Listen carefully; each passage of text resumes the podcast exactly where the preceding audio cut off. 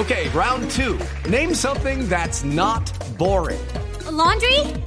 Ooh, a book club. Computer solitaire, huh? Ah, oh, sorry, we were looking for Chumba Casino. Chumba. That's right. ChumbaCasino.com has over 100 casino style games. Join today and play for free for your chance to redeem some serious prizes.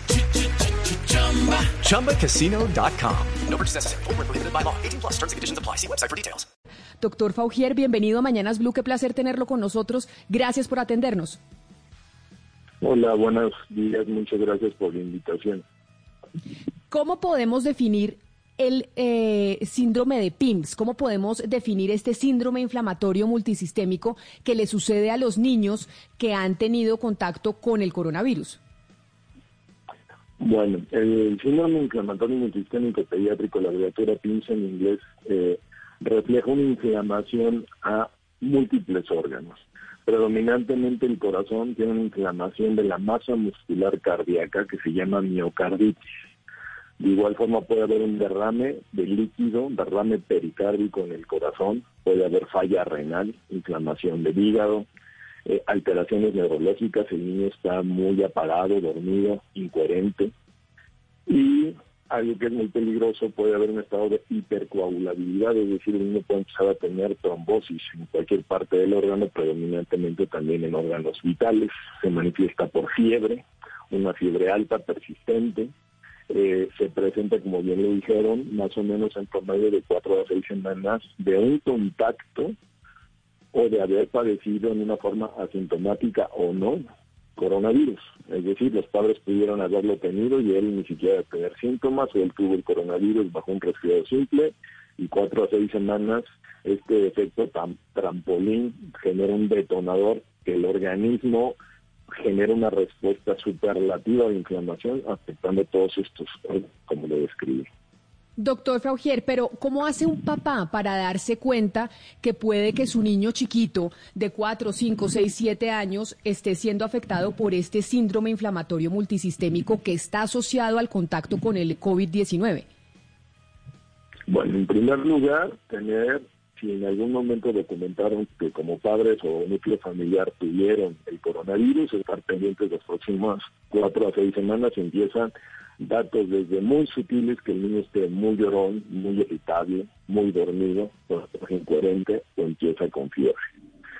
O algunas lesiones en la piel, un exantema, que eso es evidente también. Entonces, ante cualquier dato sutil, deben de acudir a la evaluación médica hospital o con su pediatra para que evalúe al niño y determine tomar algunos estudios que van a determinar pues marcadores de inflamación en sangre, que determinen eh, también la función cardíaca si es necesario con un sonido de corazón que se llama ecocardiograma y de ahí referirlo a un hospital de alta especialidad porque estos niños acaban en un crítico de terapia intensiva donde deben de tener un manejo multidisciplinario por terapia pediátrica, cardiología, infectología y obviamente reumatología pediátrica. Doctor Faugier, eh, le quisiera preguntar sobre la incidencia de este síndrome. ¿A cada, cada cuántos niños pueden padecer de este síndrome? Y si hay de alguna manera niños que sean más vulnerables o tengan alguna preexistencia que los haga más vulnerables a padecerlo. No hay una condición específica relacionada. Normalmente se define como un niño genéticamente susceptible que bajo el estímulo infeccioso, en este caso del COVID, genere esta respuesta exagerada él mismo. Eh, la incidencia es muy baja. Eh, estamos describiendo y publicando en diferentes plataformas de investigación, como ustedes ya lo mencionaron, a nivel europeo, a nivel latinoamericano, a nivel continente americano documentando todos estos casos. Ya hay publicaciones que se están eh, refiriendo como la casuística por centro o por región, tanto en Europa como en América. Sí, la casuística en niños es muy baja, pero no hay que menospreciar por la trascendencia que puede llegar a tener en el daño cuerpo del menor. Y de igual forma, como ustedes lo mencionaron, tener en mente como personal médico de primer contacto, que si el niño de igual forma persiste con fiebre o empieza con un estado febril más allá de cinco días, un exantema generalizado, ojos eh, rojos, fiebre persistente, un ganglio inflamado en el ángulo de la maxila, también pensar en la enfermedad de Campos. que se ha relacionado incrementado esa incidencia por el COVID. Le pregunto por el tratamiento. ¿Qué tipo de tratamiento pues, es el más apropiado para darle a estos niños que, que están siendo afectados por, esta, por este síndrome? ¿Cómo es la mejor manera de tratarlos? Bueno, ya hay protocolos eh, establecidos que quitan eh, precisamente el estado interinflamatorio que bloquean estas sustancias que el organismo produce. Se han puesto como protocolo inicial gamma globulina, eh, la dosis si responden, ahí nos quedamos, si no responden se da una segunda dosis de gamma globulina, conjuntamente se puede dar esteroide, cortisona, las sales metilprednisolona y existen también medicamentos denominados como terapia biológica, bloqueadores de estas sustancias que son bloqueadores de interleucina 6 e interleucina 1. Obviamente son cosas muy complejas de alta especialidad, por eso el equipo multidisciplinario. Eh, estos medicamentos se denominan como anakinra y tocilizumab, los de terapia biológica de tal forma que deben de estar en un centro especializado con personal calificado que sepa cómo infundir, calcular estos medicamentos. Doctor, para los padres que nos están escuchando a esta hora, ¿esta enfermedad significa algo de preocupación? Eh, ¿Usted tiene el porcentaje de cuántos niños son afectados por esta enfermedad? Es muy variable el porcentaje de acuerdo a la población, porque de igual forma el contacto a nivel hospitalario, el primer contacto, de, vamos a decir, diluyen las estadísticas. Deben de estar preocupados en el sentido de que si el niño presenta un PINS, inequívocamente está en riesgo de muerte y está en una terapia intensiva. Deben de estar prevenidos antes de llegar a esta circunstancia, porque una evaluación e intervención temprana podemos obviamente mejorar la estadística de sobrevida del niño. Pero, doctor, acá por ejemplo me está escribiendo un oyente que a su hijo le dio o le diagnosticaron el síndrome de Kawasaki, pero el niño nunca tuvo COVID y sus papás no tuvieron COVID. Entonces, no necesariamente para que a usted le dé el síndrome de PIMS o le dé el síndrome de Kawasaki, tiene que haber tenido eh, contacto con alguien que haya tenido coronavirus o el niño mismo haber tenido coronavirus? No, la enfermedad de Kawasaki está escrita desde 1967. Es una enfermedad igual de inflamación selectiva de los vasos coronarios del corazón. Es una vasculitis en medianos vasos.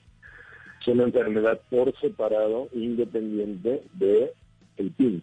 Lo que se ha visto es que el coronavirus hagamos, digamos, un diagrama, el coronavirus puede desencadenar Kawasaki, puede desencadenar PIMS, puede desarrollar Kawasaki con PIMS, puede desarrollar otra enfermedad desencadenar el COVID, otra enfermedad que se llama síndrome de activación de macrófagos.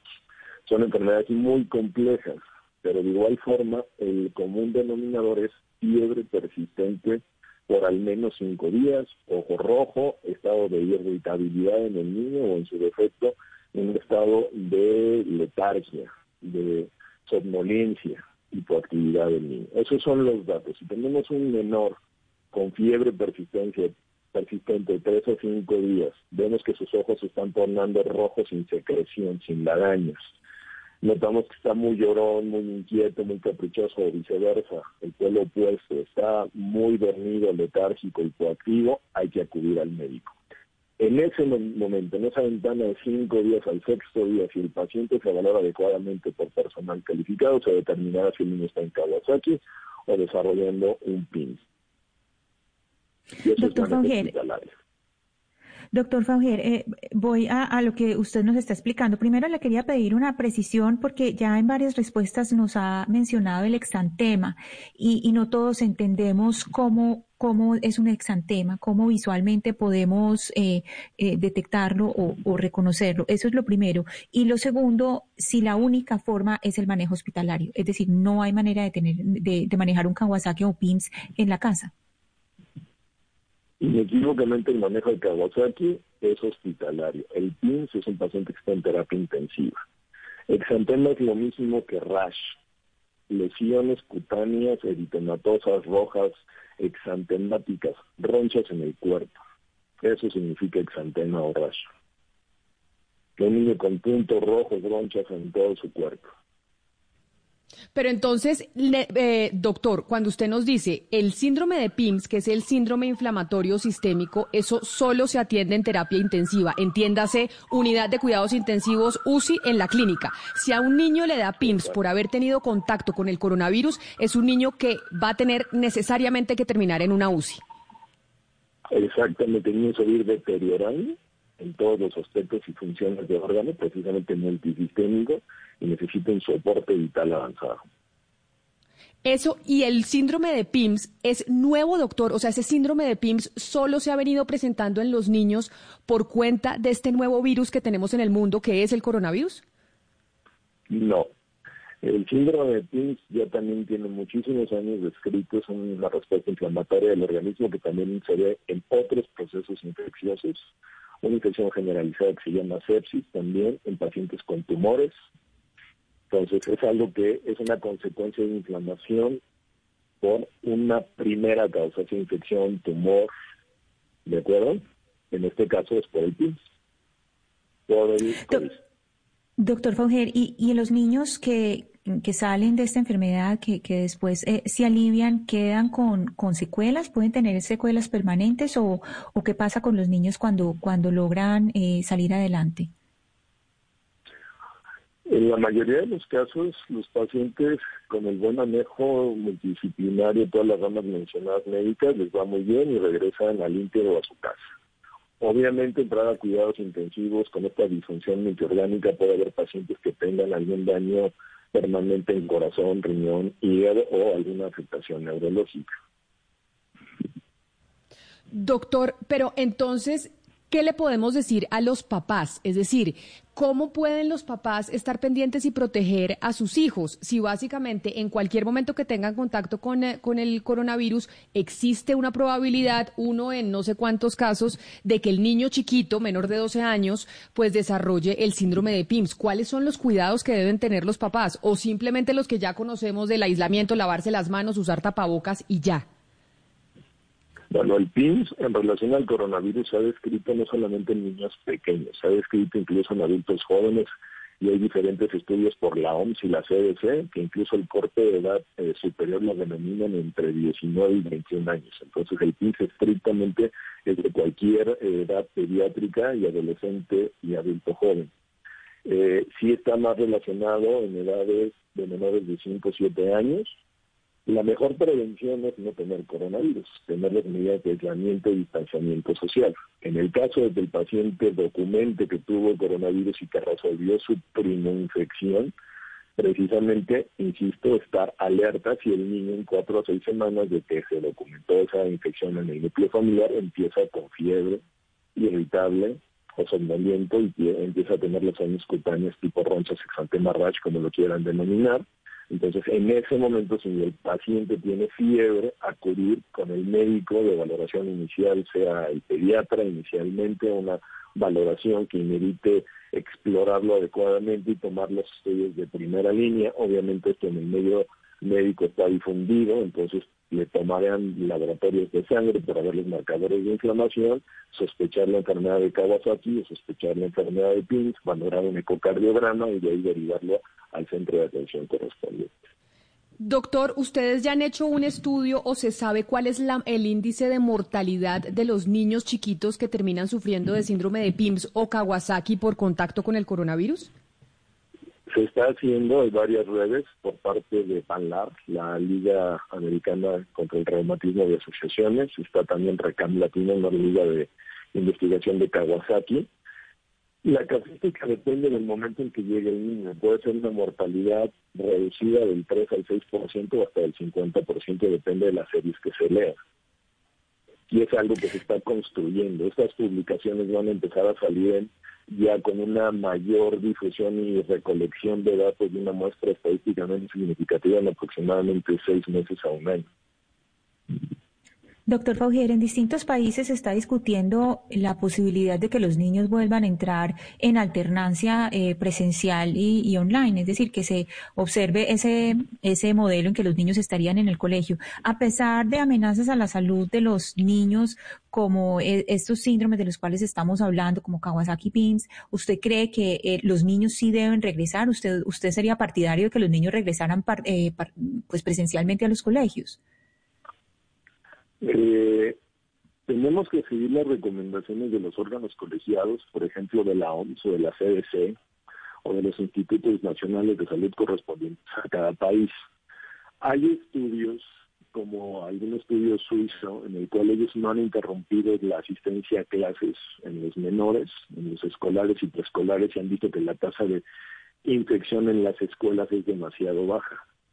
Obviamente es un estudio de una región de primer mundo. De igual forma, hay diferentes factores ambientales de concurrencia en cada región por clima, etcétera.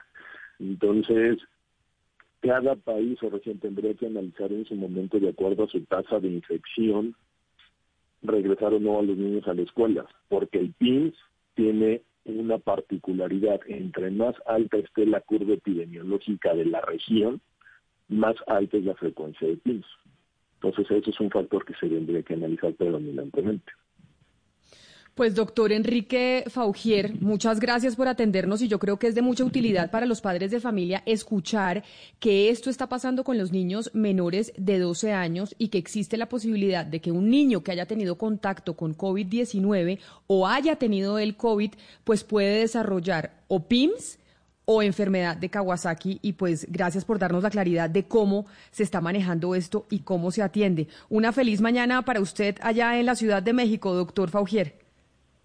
Gracias igualmente y muchas gracias por la difusión. Okay, round two. Name something that's not boring. laundry? Ooh, a book club. Computer solitaire, huh? Ah, sorry, we were looking for Chumba Casino. That's right. ChumbaCasino.com has over 100 casino style games. Join today and play for free for your chance to redeem some serious prizes. ChumbaCasino.com. No purchase necessary. Full prohibited by law. 18 plus terms and conditions apply. See website for details.